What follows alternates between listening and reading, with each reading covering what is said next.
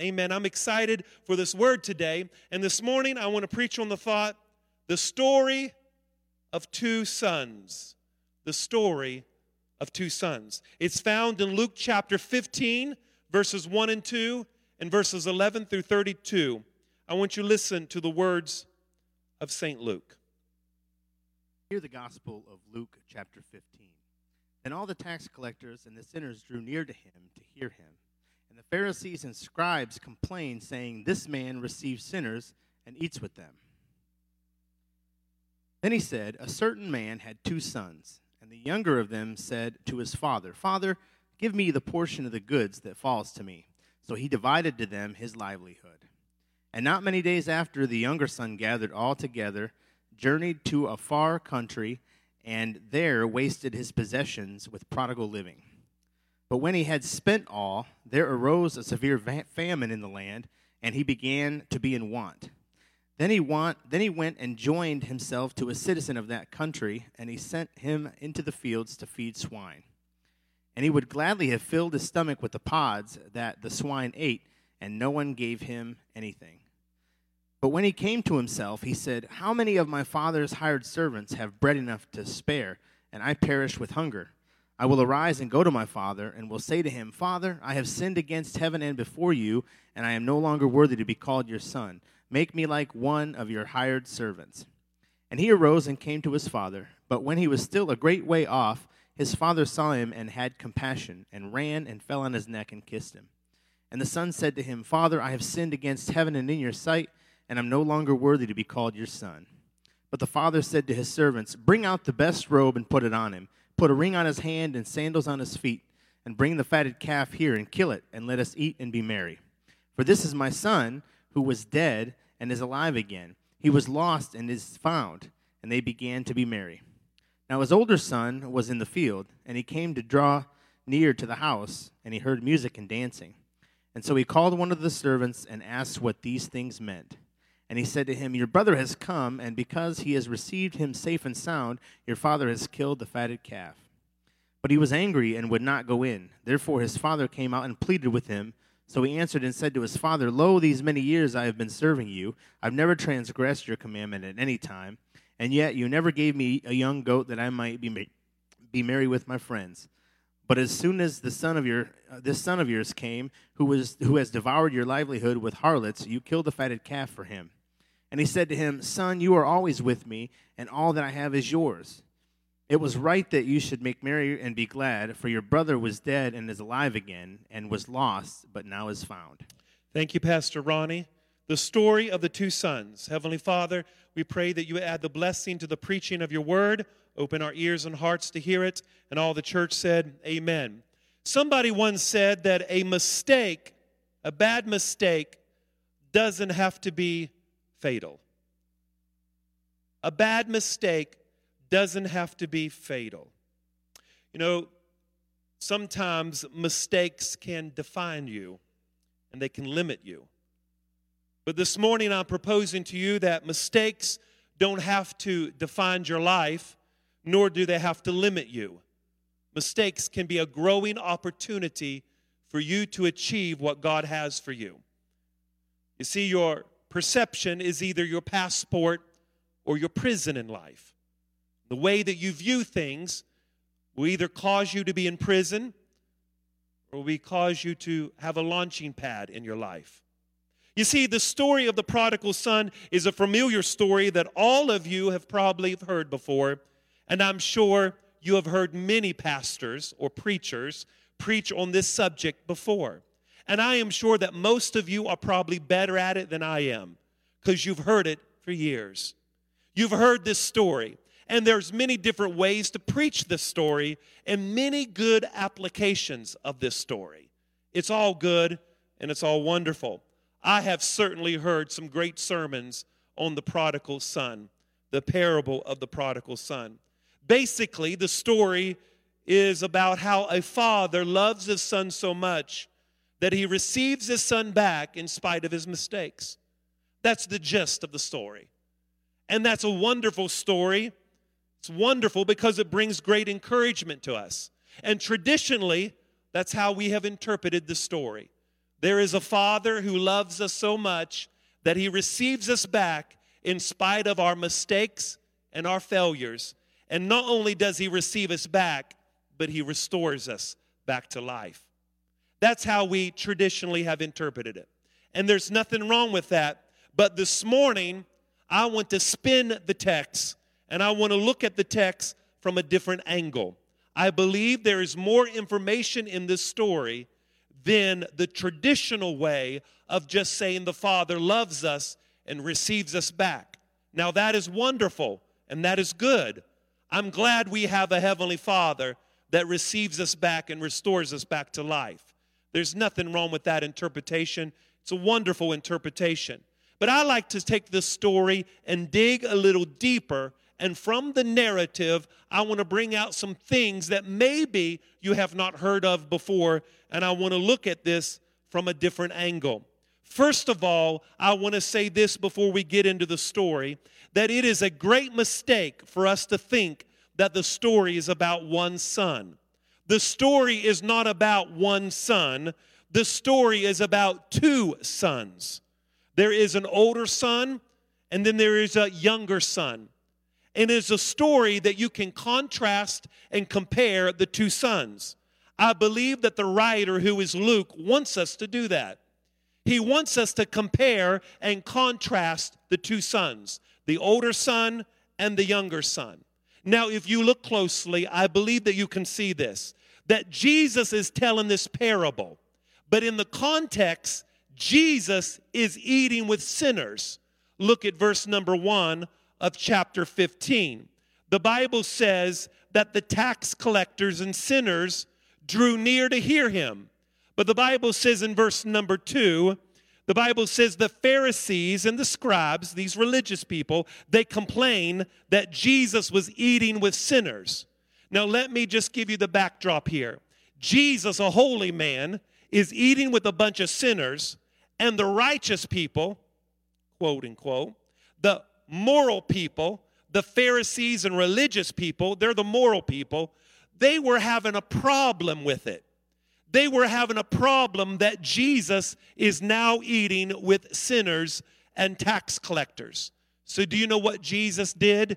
Jesus got on their level and Jesus told a story.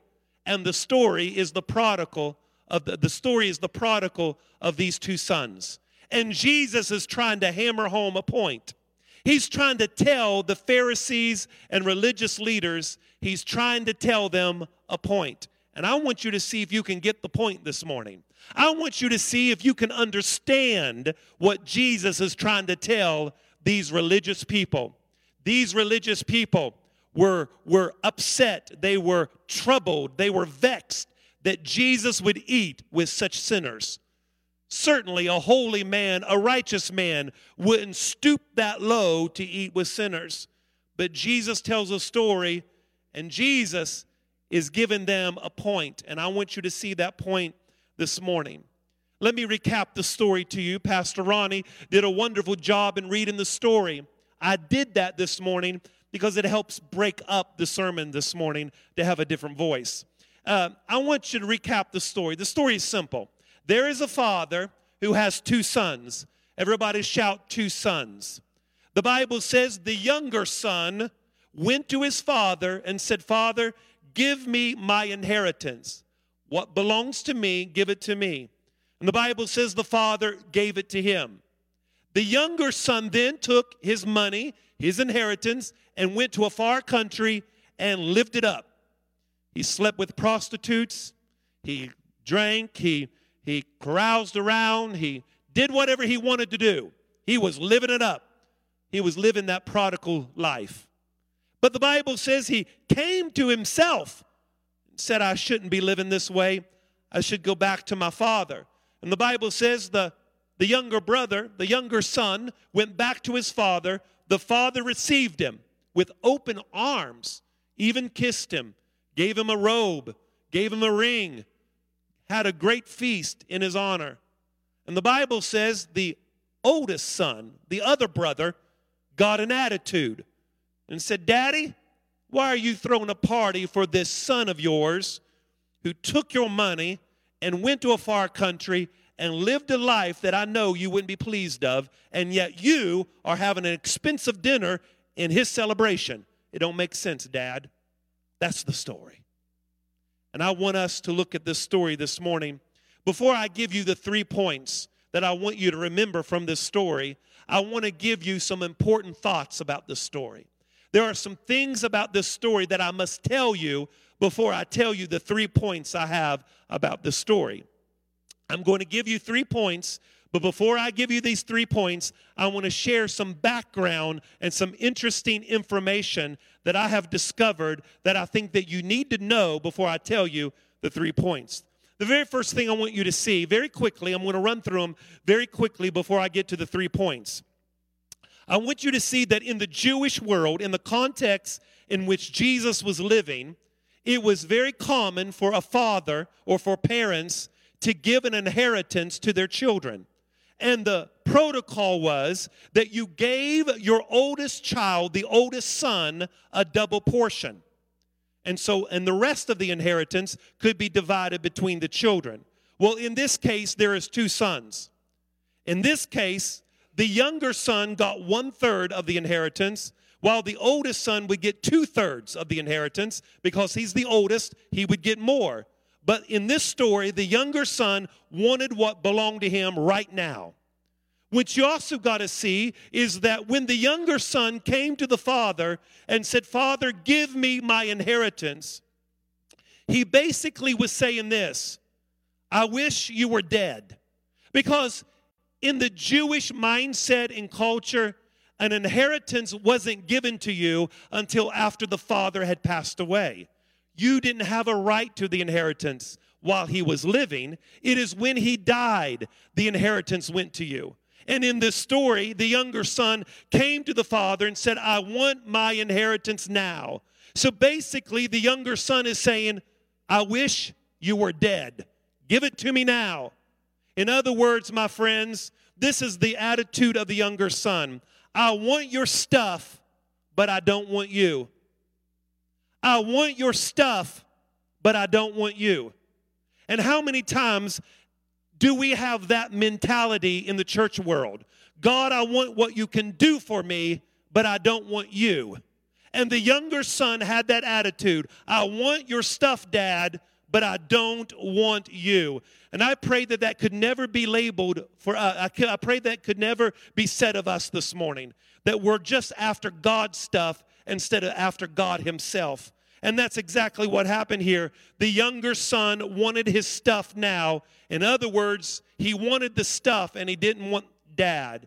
He wanted his stuff, but he didn't want the father. Verse number 12, look at it. In Luke chapter 15, verse 12, what did the father do? The Bible says in verse number 12, the father gave it to him.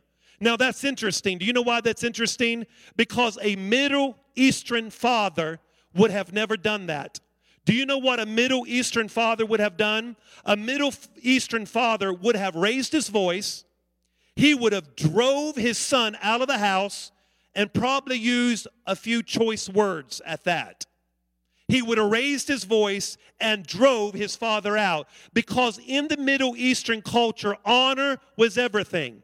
You had to honor your parents. And when you dishonored your parents, you dishonored the community and you dishonored your mother and you dishonored your siblings. And so, therefore, the father, who is the patriarch, who is the leader of the family, was felt dishonored. And so, no father would have uh, did that. But yet, in this story, this father gave it to his son. In other words, the father maintained his love even though the father felt rejected. Boy, that is so much truth in that, folks. The father maintained his love even when he felt rejected. And my friends, can you maintain your love for your brother and your sister even when you felt rejected by them? In the American culture, do you know what we do? If we feel rejected by somebody, we want to retaliate against them. We want to get on Facebook and we want to tell everybody how bad they are and what they've done to us. We want to make sure they hurt just as bad as we hurt. We want to retaliate against people, but in this story, the father does not retaliate against his son. The father gave it to his son, and the father gave it to him out of his rejected love. Can I hear an amen? He maintained his love even though he felt rejected. And my friends, can you maintain your love for people even when you feel rejected? Even when you don't feel like your voice is heard, even when you don't feel like you're visible, even when you don't feel like you're important to somebody, can you maintain your love for them and not retaliate against them because you feel rejected? And here the father maintained his love for his son even though he felt rejected. Now, this is important because the inheritance usually had to deal with money it had to deal with livelihood, cattle, and also had to deal with land. And so a person's land represented their identity. And so for somebody to give their land away was to give a part of their life away. Look at it. The Bible says in verse 18 and 19, excuse, yeah, the uh, verse number 12, the Bible says in verse number 12, the father gave his livelihood away. He gave his livelihood away. In other words, he gave a part of his life away. I think that's what the Greek says. He gave a part of his life. In other words, it was a big deal to give your inheritance away, especially when you were alive. Verse number 12. The Bible says in verse number 18 and verse number 19. I want you to look at it. Verse 18 and 19. Now the son comes to his senses. The younger son come to his senses, obviously. He spent everything he had. He, he's living in a state of sin. He's living in a state of wastefulness. And the Bible says in verse number 18, the younger son says, Well, you know what I'm going to do? I'm going to go back to my father. There's no reason that I should stay here. I've sinned against him and I've sinned against heaven. Verse number 19, the Bible says, He says, I'm no longer to be called your son. He says, I'm going to go back to my father and tell my father, make me one of your hired servants. Now, my friends, listen to Pastor here. In the Jewish culture, when somebody sinned in the community or sinned against their parents, no, a sorry wasn't good enough. You know, in American culture, we're like this I'm sorry. You know, that's not an apology. An apology is is you admit that you were wrong and then you admit why you were wrong and then you admit how it hurt the person. That's a true apology, not rolling your eyes and saying I'm sorry. And in the Jewish culture, that wasn't a sorry. Sorry wasn't good enough. In the Jewish culture, you had to not only confess that you've done wrong and confess how it hurt the person, but number 2, you also had to make restitution for what you did wrong. And that is why Zacchaeus, when he was up on the tree, the sycamore tree, the Bible says Jesus saw Zacchaeus, and Zacchaeus became excited. And Jesus said, Today salvation's coming to your house. And the Bible says, Zacchaeus said, Lord, whatever I've done, I will repay fourfold for what I've done. Zacchaeus was a tax collector. He understood that in the Jewish culture, a sorry wasn't good enough, that you had to do some sort of restitution for your sin. And that's what the younger son is saying. The younger son is saying, Listen, I'm no, wor- I'm no longer worthy to be uh, be your son.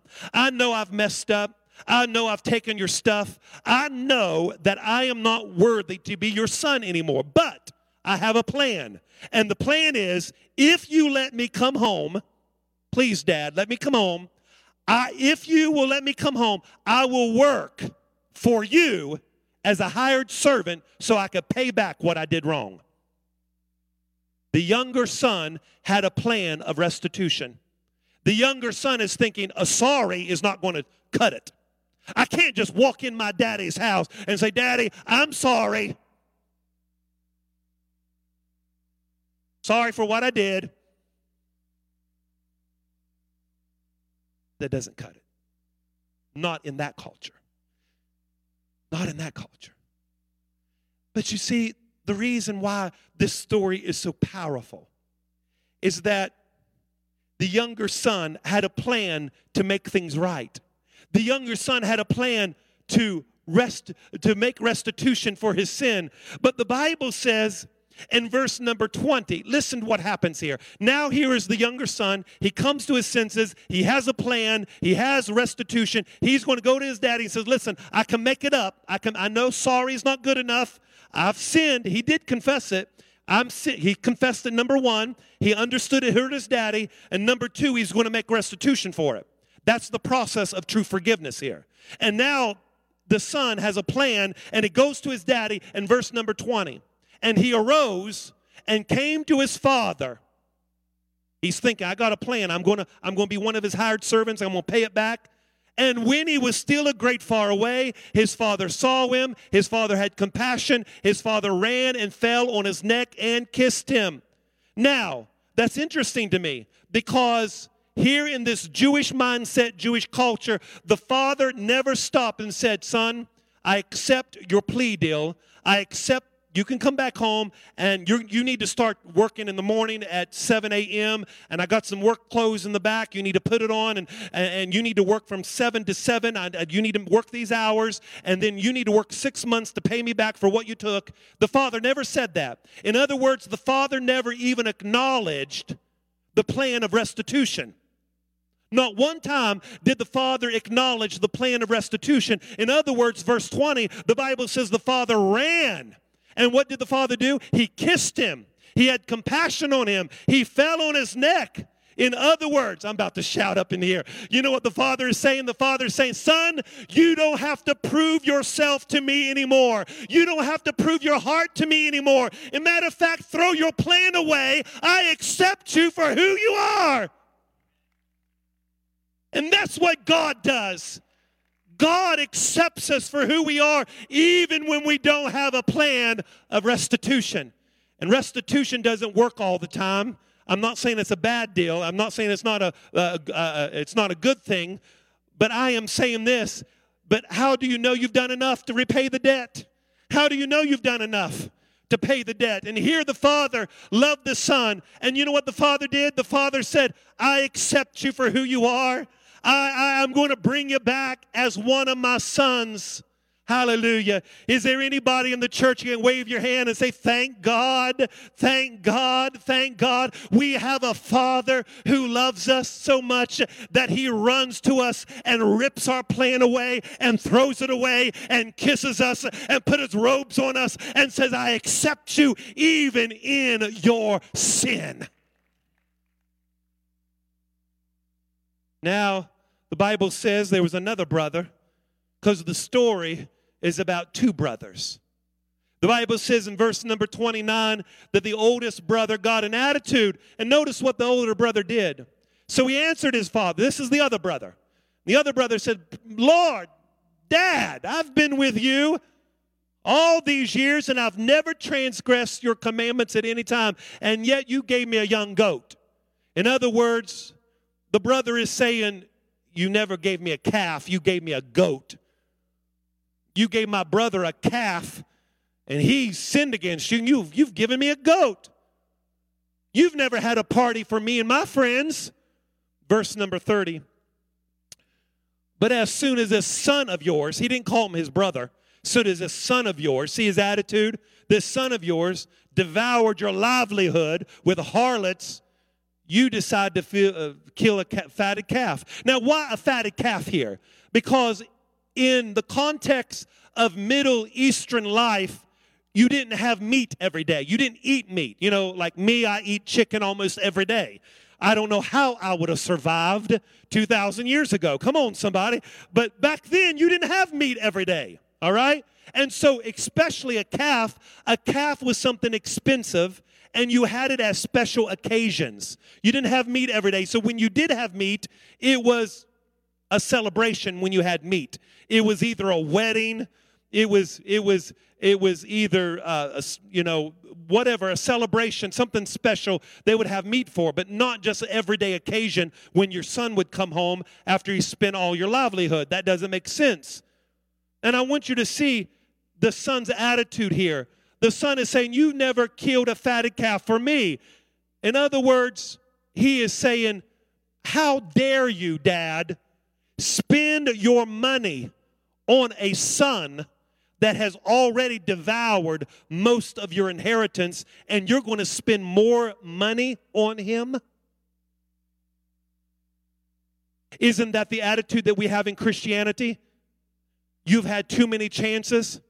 How dare God give you another chance? How dare God can love you more? You've already been forgiven of that. You've already been to the altar of that. But aren't you glad and thankful that God can spend his wealth and his grace on whoever he wants to and however much he wants to? Look at, look at verse number 29. Look at the oldest brother's attitude. He said, So he answered his father and said, Look. That's what the word is. Look.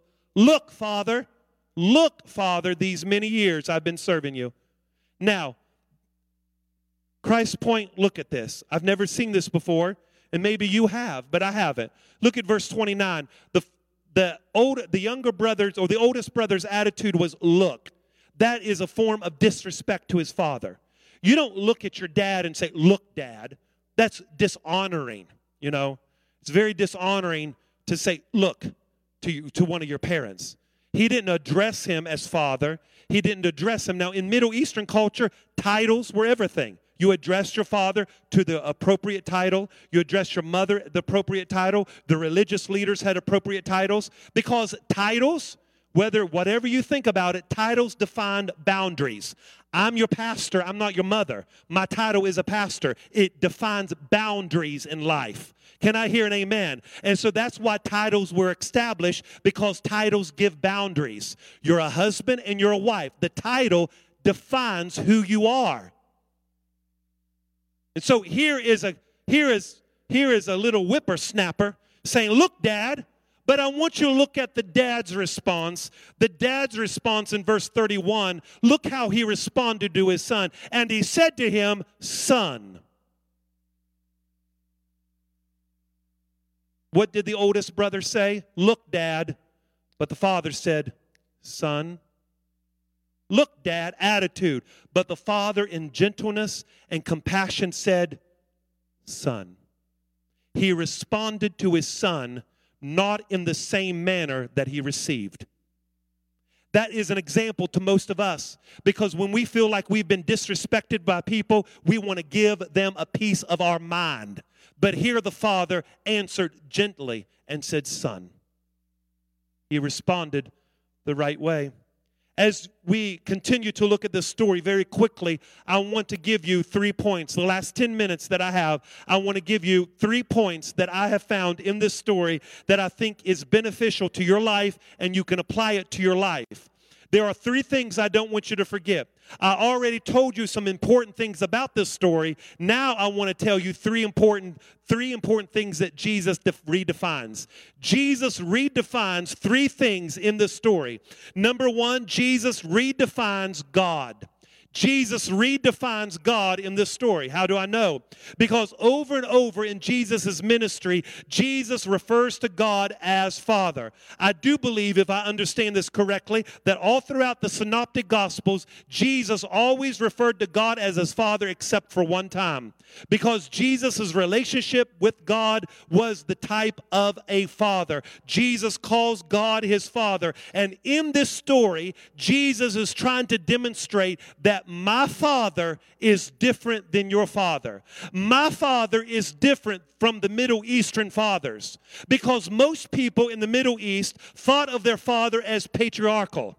They thought of their father as hard and cold. They thought of their father as a taskmaster. When you think of the word dad or when you think of the word father, some of you think the same way. Some of you have not had good relationships with your father. So therefore, you have a hard time connecting with God because you think God is the same way that your dad was. And Jesus here is trying to redefine the definition of father. He's trying to redefine what God is. He is saying to this audience, audience that my God, who is my Father, is much different than your Father. Your Father could be hard. Your Father could be uncompassionate. Your Father may drive you out of the house. Your Father may do this and do that. But my Father is different. And I want to introduce you to the greatest Father in the world.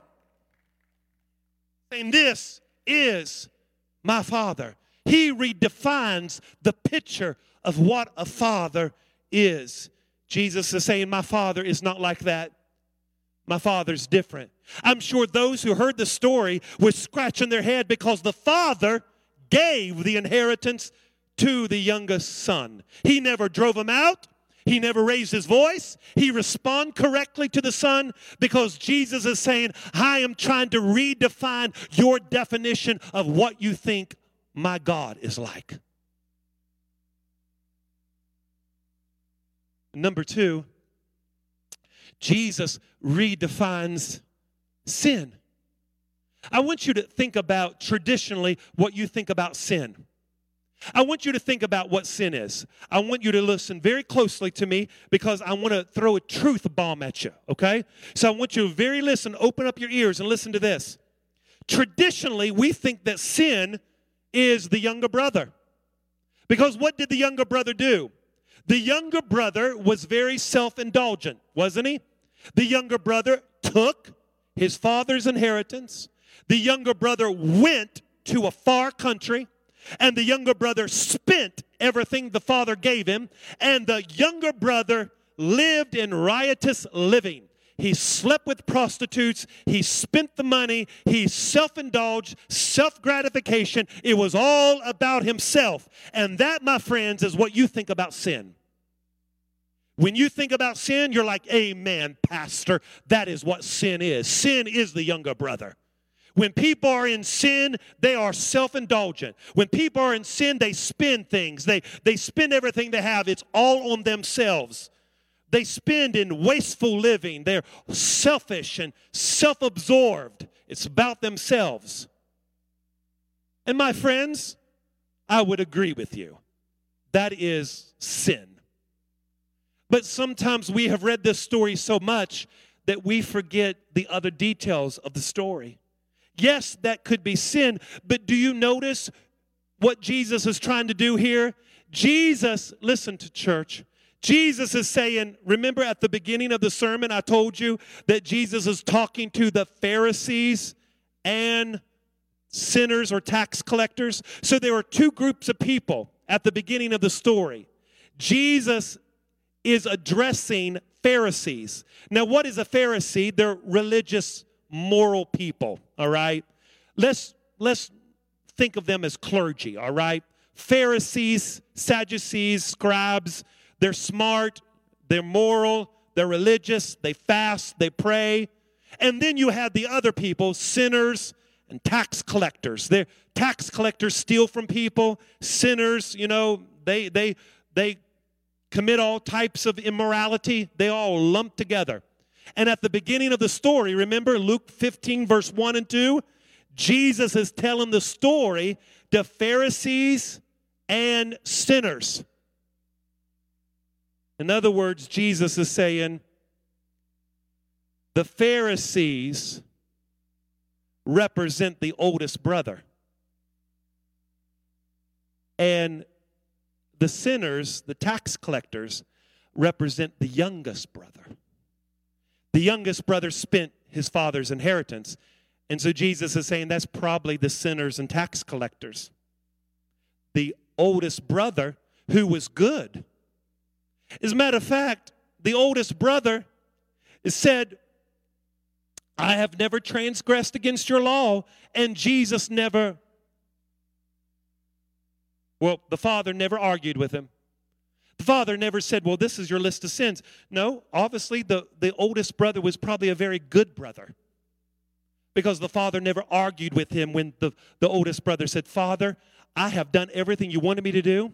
I've never transgressed against your law. I've done everything, and now you're giving, you've just given me a young goat, and you gave my brother a, a, a fatted calf. The father never argued with him. So obviously, the oldest brother was a very good brother.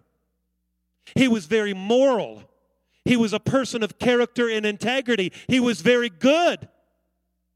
And Jesus is saying the oldest brother, who is a good brother, represents the Pharisees and the religious people. So the youngest brother represents the tax collectors and sinners, and the oldest brother, which was a good brother, represents the religious crowd. And Jesus is redefining what sin is. Jesus is actually saying this. Jesus is saying, I'm going to break it down even further. Jesus is saying there's two groups of people who try to connect with God. There are two groups of people who are always trying to connect with God and change the world. You know, that's what people are trying to do nowadays. Whether you're a Republican or a Democrat, your goal is to change the politics of America so America could be a better place to live. As Christians, we want a better community. We want a better world for our children to live in. We want to connect with God and connect to the world. And Jesus is saying here, Jesus is saying here, there's two ways you can do that. You can do it by self discovery, or you can do it by moral conformity. You see, moral conformity is the person who says, I am good and I have done everything on the checklist. I go to church, I pray, I read the Bible, I sing my songs, and I fast once a week. That is what we call moral conformity, and that is the Pharisees. The Pharisees would fast twice a week. The Pharisees would give their alms to the poor. The Pharisees would the Pharisees would participate in religious practices and rituals. They were very good and they were very moral. They were very good and they were very moral. But my friends, you cannot be saved by moral conformity. It doesn't matter how good you are. It doesn't matter how many good works you do. It doesn't matter how much you go to church or how much you try to do good things. You cannot save yourself. And I've heard people say, boy, they were a good person. They probably made it to heaven. Good works don't make you go to heaven. I'm going to say it again. Good people don't go to heaven. Saved people go to heaven. And you could be good all your life. You could be good and sweet and do everything so nice, but that doesn't mean you're saved and that doesn't mean you'll go to heaven because that's not what the gospel says. And the Pharisees, the religious people, were very moral. But what about the people who were self discovery? The self discovery people are the younger brother. The younger brother is the self discovery. And that group of people is this I'll live my life the way I want to live my life. And I want to go out and spend it.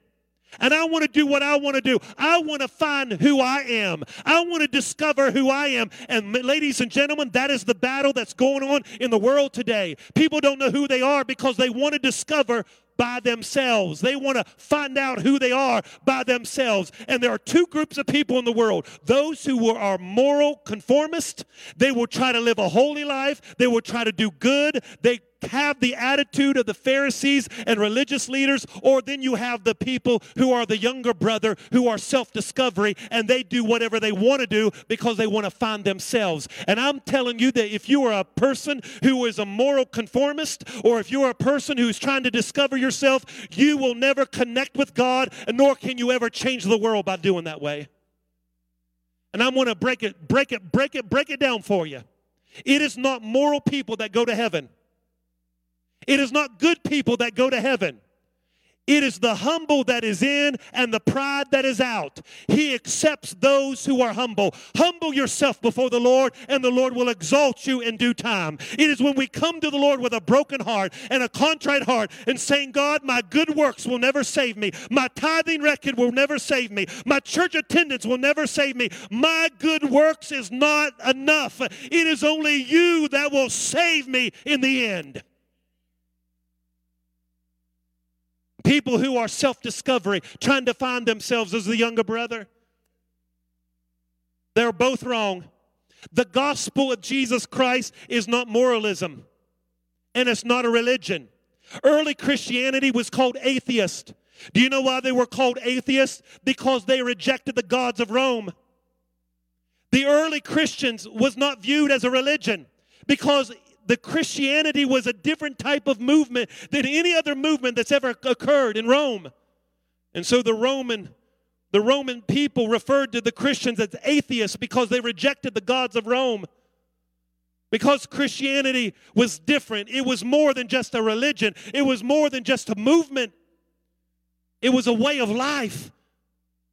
And I'm going to say this and say it loud and clear. If your Christianity hasn't affected your pocketbook, and your Christianity hasn't affected your marriage, and your Christianity hasn't affected how you raise your children, and your church attendance, and how you treat your spouse, and how you treat your children, and how you treat the, the officer on the street, and how you treat the Democrat and the Republican, I'm not even sure if you're saved or not. You say, well, Pastor, you're preaching real strong. No, I believe the Bible. And the Bible says that if you are a new creature, old things have passed away, and behold, all things have become new. That great preacher, James Kennedy, the great Presbyterian preacher who pastored in Florida for many years, he said in his book, and I quote, I'm convinced that the longer that I pastor in America and churches, I have discovered that the problem is not discipleship, the problem is conversion. I'm trying to disciple people and have people to come to church that's not even saved. And that is why Jesus said on the last day, many people say, Lord, Lord, have I not done good? I've cast out demons, I've, I've raised the dead, I've done good works.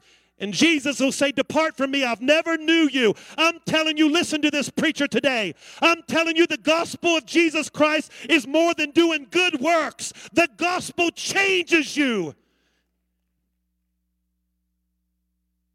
If you're still treating people the same way you treated them last year and there's no growth in your finances and you're not giving and you're not praying, you're not reading the word and you're not witnessing, you need to come to this altar this morning and say, God, revive me and bring me back to the place where I once was. Look around this audience and I see people who've decreased in their attendance, decreased in their love, decreased, and we can make all excuses in the world, folks. Church attendance doesn't save you. I understand that. But there should be a longing to be in God's house. Four hours on Sunday is not going to hurt anybody when you spend 166 hours in the world. I know you're not amening me this morning, and your vote is not going to call me and your vote's not going to disqualify me. I'm going to stand up here with a microphone and preach without favor and without fear and declare, Thus says the Lord, and go back to my seat and sit down whether you like it or not. I'm telling you today, you, we, we got to we, we gotta grow up. We got to start practicing spiritual disciplines. We've got to get back to where we used to be. It's where the prophet said, Alas, master, what happened to the axe head? And he took the prophet by the hand and said, It's right there. That's exactly where I've lost the axe head. And some of us need to go and take the prophet by the hand, take the Holy Spirit by the hand, and go back to the river and say, That's where I lost it. That's where I lost my prayer life. That's where I started looking at porn. That's where I started lying. That's where I started cheating. That's where I started having my heart to turn bitter and cold towards people and the church. I need to get back to the altar. Is there anybody up in here that can help me preach a little bit? Jesus redefines sin. It's either about being a moral conformist, trying to do all good works, or self discovery. What about it? Jesus said, neither is going to save you in the end. Neither is going to say it's the humble that's in and the pride that's out. Jesus redefines the Father, He redefines sin, Jesus redefines salvation. He redefines salvation. Jesus is saying it's not about good and it's not about bad. The gospel is offensive to those people who are moral. Some of the most moral people are offended by the gospel. And some of you will probably be offended by me this morning. But the Bible says Jesus said, I did not come to bring a sword. I did not come to bring peace. I came to bring the sword. And the mother will be against the father, and a father will be against his children. Because Jesus said, I didn't come to bring peace. I came to bring a sword, and my message will divide families. Everything Jesus preached was radical. Jesus didn't come to soothe our wound licking fest. He's not coming to our wound licking fest party. Jesus is not here to tell you how good you are. Jesus is here to tell you that if you don't repent of your sin, you will die and you will go to hell. Jesus is saying that you don't have to go to hell. You can repent of it, come to the altar, repent, and receive eternal life for your salvation. Jesus died upon the cross. That cross that's over there, he died upon the cross for your goodness because he knew you would never be good. No matter how hard you try to be good, you will never be good. No matter how hard you try to tell yourself, I won't watch it again. I won't say it again. I won't do it again. He knows you'll do it again. You see, salvation is not turning over a new leaf. Salvation is not saying, I'll never do that again. Salvation is not hitting your Stop it. Don't do it again. Don't say it again. Don't look at it again. Jesus knows you'll do it again. That's why you will fail every time in your good works you are not good. The Bible says there is not one that's good. People say, I don't understand why, why good things happen to bad people because you're not looking at the Bible right. You're not good. There is nobody that's good. And when you come to a place and you realize that you are not good in yourself, you've never been good, and your good works will never save you, that is when Jesus can reach down his merciful hand and save you from the uttermost. And the reason that people don't flock the altars anymore is because we don't think we've done anything wrong. You think you're good. And Jesus stands up in the middle of dinner and he's looking at the Pharisees and he's looking at the tax collectors and sinners and he says, Let me tell you a story of two sons. The oldest son is a good son, just like you religious people are. The youngest son spent everything he had, just like you tax collectors and sinners. Let me tell you that neither one of you will ever be saved unless your motivation is correct. Because each of those sons wanted something from their father, but they never wanted the father. Each of the son, the youngest son wanted his inheritance, and the oldest son wanted a party like his younger brother. They both wanted something from the father, but they didn't want the father himself. Can I hear an amen? Religious people obey God to get something from God, but gospel people obey God to get God.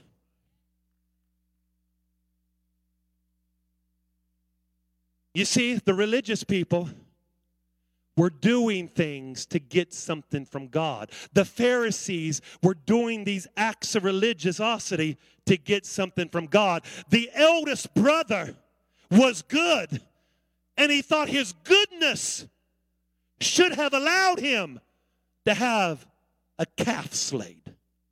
And let me tell you something you know what damned the eldest brother, it wasn't his sin because he didn't have a sin list. It was his goodness that kept him from the Father.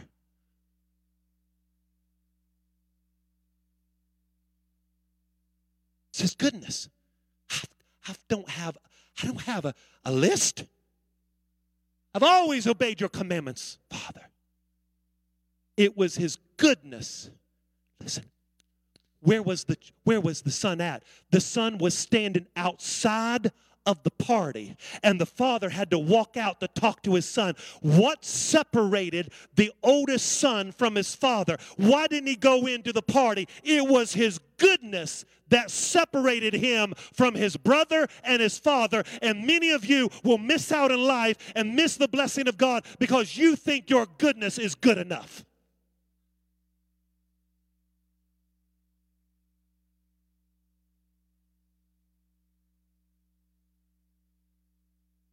I'm not going into the party. They don't deserve my presence. I'm good. He's bad. How many times have we said, I'm not going to talk to her? I'm not going to talk to him. You're drowning in your own damnation. Your goodness condemn your soul to hell. I'm not going in there, Father. I've never done anything wrong. You don't deserve my presence in there. I'm never going to walk in there and stand in there with that lousy brother of mine. Let me tell you something. I am just as sinful as you are, and you're sinful as I am. We're just one beggar telling another beggar where the bread's at. All of us is in this thing together, and nobody has the right to think our goodness is good enough. Know what happens in the story? We need to realize the love of the Father, that there is hope. You know what happens? The Father goes out to both of the sons the Bible says in verse number 20, look at it. The Bible says, Luke 15, verse 20, in closing, I'm going to say this and I'm going to shut up. Verse number 20. He says this And he arose and came to his father, and when he was still a great far off, his father saw him, had compassion, fell on his neck, and kissed him. Listen, the father kissed him. The kiss triggered the forgiveness, the kiss triggered the repentance. It was the father seeking the son, not the son seeking the father and you cannot be saved unless the Spirit draws you. And there are some of us. Listen, you can't be saved. You, I'll get saved when I want. No, you can't get saved when you want to. Unless the Spirit draws you, you cannot get saved. And so that's why when the Spirit draws you, you need to respond to the Spirit when the Spirit's drawing you. And the Father right here pursued the Son, kissed him, and then the Son repented. It was the kiss that triggered the repentance. What about the other son? The Bible says in verse number 28, the father, verse 28, went out. He was angry. He wouldn't go in. Therefore, his father came out and pleaded with him. In both cases, in both sons, the father went to the son. The father went to the son. The father left the party and went to the oldest son, and the father went to the youngest son and kissed him. The father pursued both sons. And Jesus is saying in salvation, it is not you that chooses him, he chooses you. He seeks you out.